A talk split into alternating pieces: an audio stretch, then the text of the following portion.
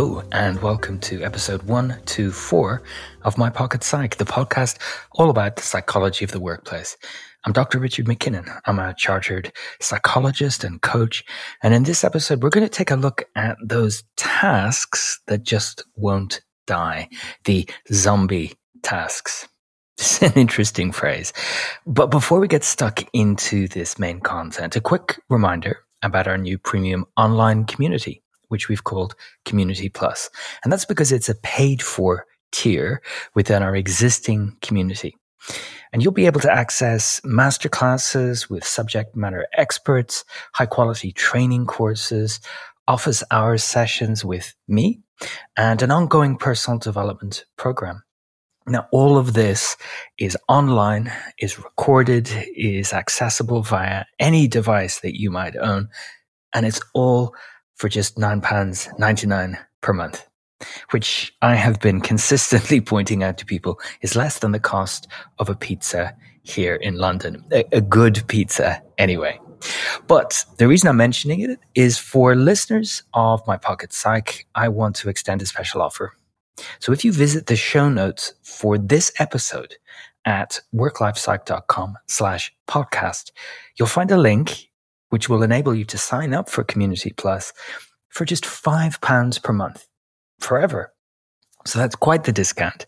Um, it's my way of saying thank you to all of you that have been listening to the podcast for all of this time. But to be fair, if this is your very first episode, you're both welcome and congratulations for getting your hands on a pretty reasonable discount. Now, if you want to know more about Community Plus before you know, signing up, pressing go, uh, you can visit worklifepsych.com forward slash community plus.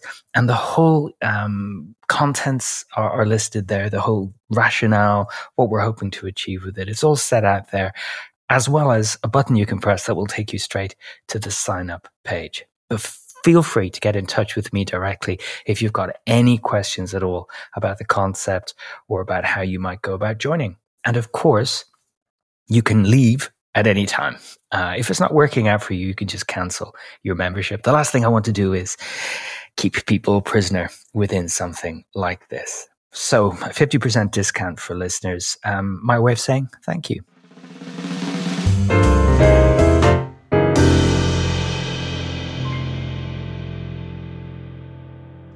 So, these zombie tasks, what do I mean by that? First of all, this isn't my phrase. It's one I've come across quite a few times over the last few years, usually used to describe tasks that we need to do, um, but they don't get done. And so they keep appearing on our task list. So every time we look at the to do list, the same task or tasks are there. And as you might imagine, that's not very enthusing. It's not very motivating and it can really get us down. And what I want to do is explore why this might be. Why might the same uh, incomplete tasks keep appearing? What is it about them that prevents us from getting them done? And secondly, what can we do about that? How can we increase the likelihood that we'll get them off the list and not be so bothered by them? The first reason these tasks keep reappearing on the to-do list. And, and this could be however you do it. It could be on a scrap of paper. It could be in a specially designed app. It could be in a notebook. The point is you keep seeing it. And the first reason is that it's not actually a task. You're looking at something, you've got it on a list of tasks, but it's more like a project. It's too big. Um, it's too big to be done in one go. And so when you look at it, it feels overwhelming. It feels difficult to start. And you might find yourself saying, I'll do that tomorrow or I'll come back to it later. But the point is, it shouldn't be on the list in the first place. A constituent task that will help you uh, complete that project. That is what should be on the list. But I'm getting a little bit ahead of myself here. So You've probably heard me mention this before on the podcast that we really need to mm, distinguish and get into the habit of distinguishing between tasks that are actionable now versus projects that are made up of tasks. So if you think about it, if something keeps popping up on your list, ask yourself, is this a task that could be done in one go or is, is it more like a project that I need to split up?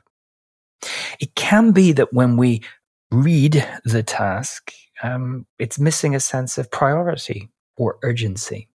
Neither of those are attached to it. So it, it, just seems like it's just another task. And things that are more urgent or are for people who are attaching more urgency to their requests, they get done. And of course, we don't have unlimited time or energy. And so we, we run out of one or both of those. And this task is still on the list. And so we haven't gone through the whole cycle of understanding uh, what does it mean to do this. We haven't got clarity on what's in our inbox, if you like. And so we haven't thought about uh, the relative priority of the task or its urgency or its importance. It doesn't stand out. On a related point, it might be that we just don't have a deadline attached to it. Now, often our tasks do have a deadline imposed by somebody else. It might be a deadline um, like uh, paying a bill. There's a very firm date by which the bill must be paid, and that sort of makes the decision for us. It needs to be done. It's been decided. It might be that your manager gives you a task to do and it tells you it needs to be completed by the end of the week. There's a deadline. But, but many of the other things we decide need to be done in our jobs or in our personal lives don't necessarily come with a deadline. And so therefore it can be easier or it can seem like it makes more sense just to focus on the things where the deadlines are clear and or impending. It's, it's, it's today's work or this week's work. And so there, those tasks, we get to the end of the week. They had no deadline. We find them still on our list the following week. Now think about it for a moment. If you're one of those people that likes to work in an analog way, you know, you're writing out your lists, how is it going to feel to keep writing those same tasks again and again? You're not going to feel like you've accomplished much. You may begin to question your own level of productivity or focus. It's not necessarily a pleasant experience. You may ask yourself, what difference is it going to make if I do this? It might not be clear it might not be something that stands out as being meaningful. Now, this can be for all kinds of reasons. Maybe it's one of those tasks you've been asked to do by somebody else. Maybe it's the way you've expressed it to yourself. But when you've got multiple things on a list and something doesn't jump out as being something meaningful or impactful or worthy of your time and attention, it may just stay on that list. You may, having written this down or typed it into your app, several weeks ago come back to it and you're not quite clear what it means. Now, it, it's not the same as someone leaving a scribbled note on your desk, but it's not far off that. You haven't thought about your future self. And I think we can all agree we've been there. We've looked at a note, it's in our handwriting or it's in our app, and we think, I don't, I don't even know what that means. So what do we do?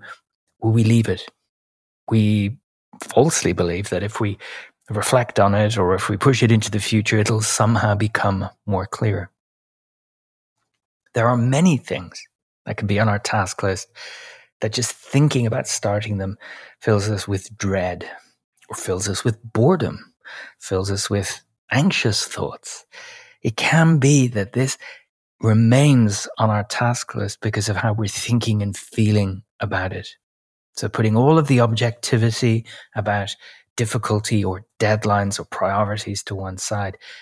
Our emotional, our cognitive relationship with the task can really prevent us from making a start, from getting it done.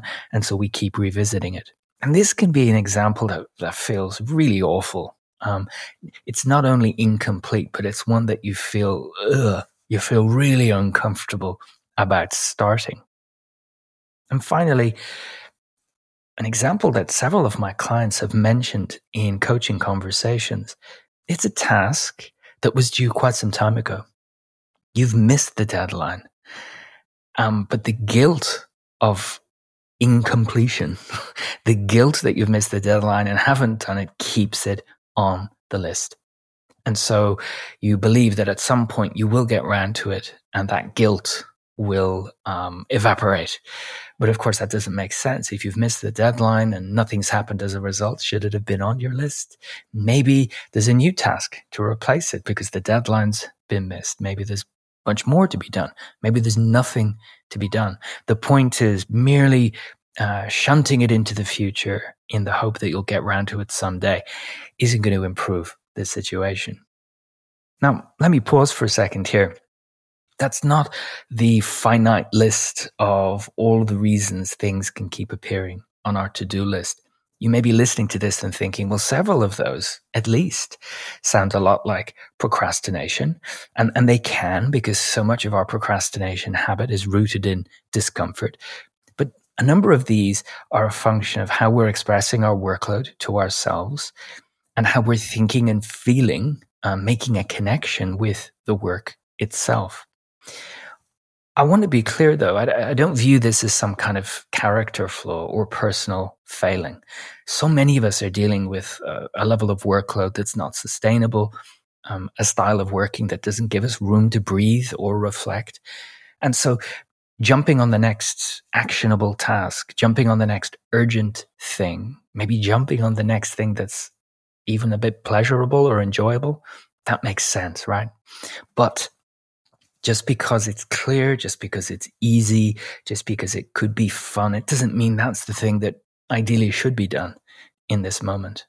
And as time passes, we realize oh, that's something I could have or should have done last week, and now it's facing me again. And as I said, it's not very enthusing, it's not very motivating. It can feel a bit disappointing.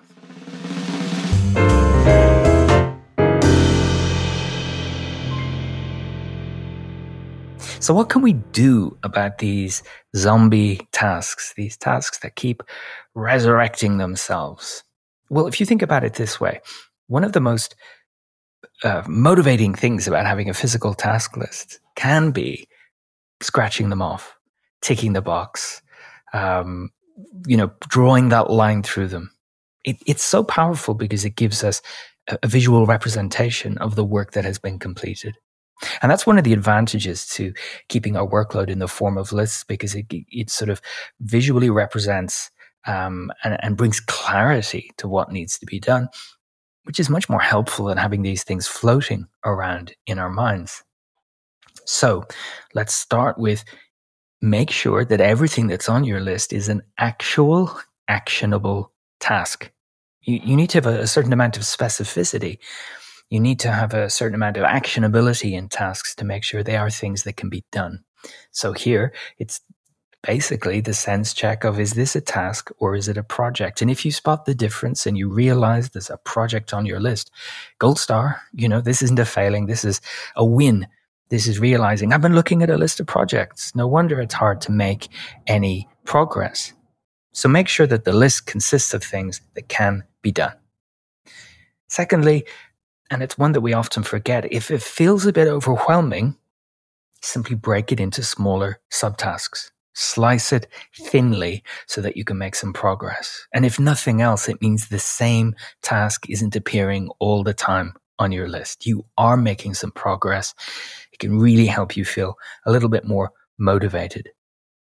Now, when it comes to understanding the place of this task in the scheme of things, it's very important to clarify the relative importance and urgency of the task. We've talked about prioritization on this podcast so many times before because of its central importance in helping us uh, get our stuff done.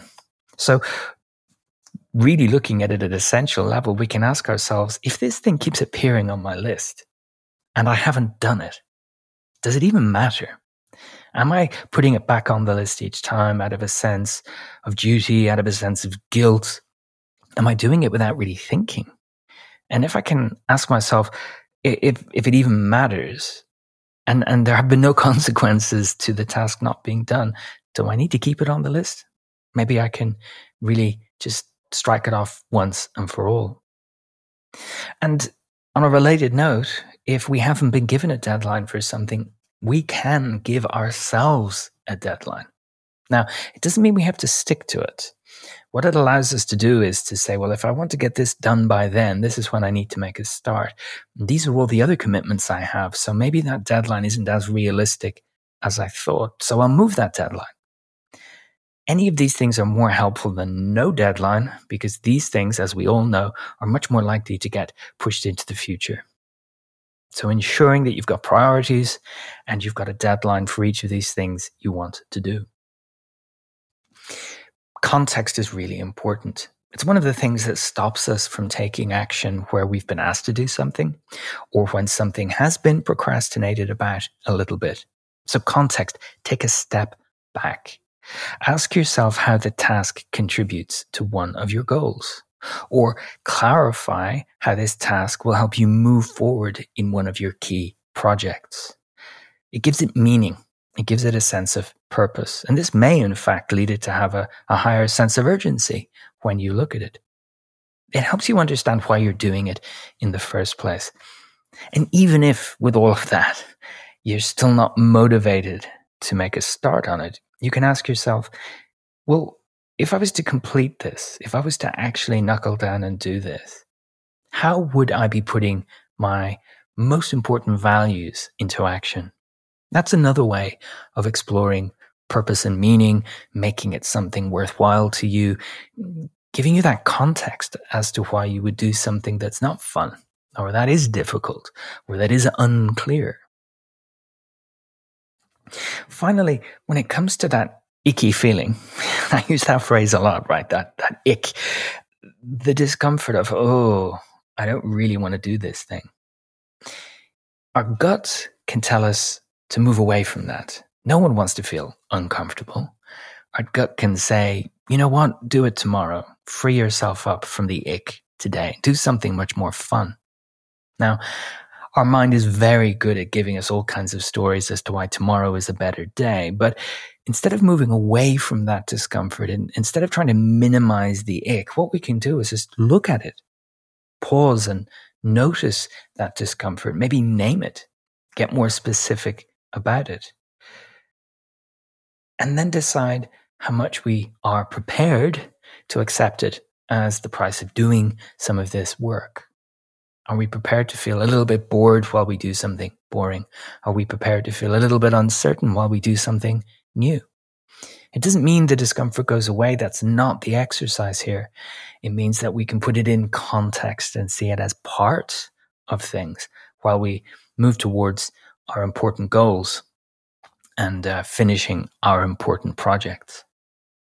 So, my challenge to you listening to this today is to have a look at your to do list, whether it is in your notebook, whether it's in your app of choice.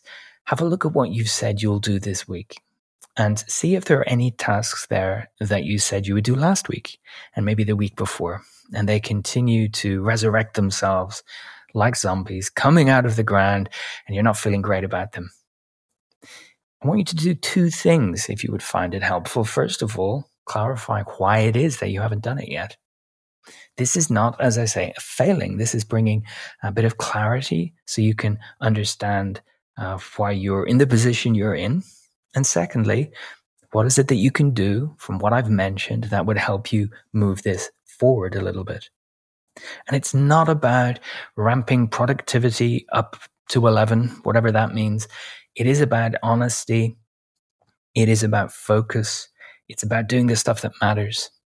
And when we look at our task lists with a little bit more objectivity, we might find that we've been uh, a little bit ambitious, that we've been doing things out of a sense of misplaced duty or guilt. And that actually, if we can strip those out, we're left with a much more manageable list of things to do. I hope you found this useful. I hope it is practical. It's certainly a conversation that, that comes up in virtually every productivity workshop uh, I've run in the last seven or eight years. I'd love to hear what you have to think about it. Uh, you can get in contact with us via email. You can send us an update as to how this has gone for you or how the zombie tasks have appeared for you in your experience. Uh, the email address is podcast at worklifepsych.com. Don't forget about Community Plus. You can find out all the details about that at worklifepsych.com slash community plus. And I'd love to see you online having taken advantage of that 50% discount. Do get in touch with your questions about that. And as ever, thanks for listening.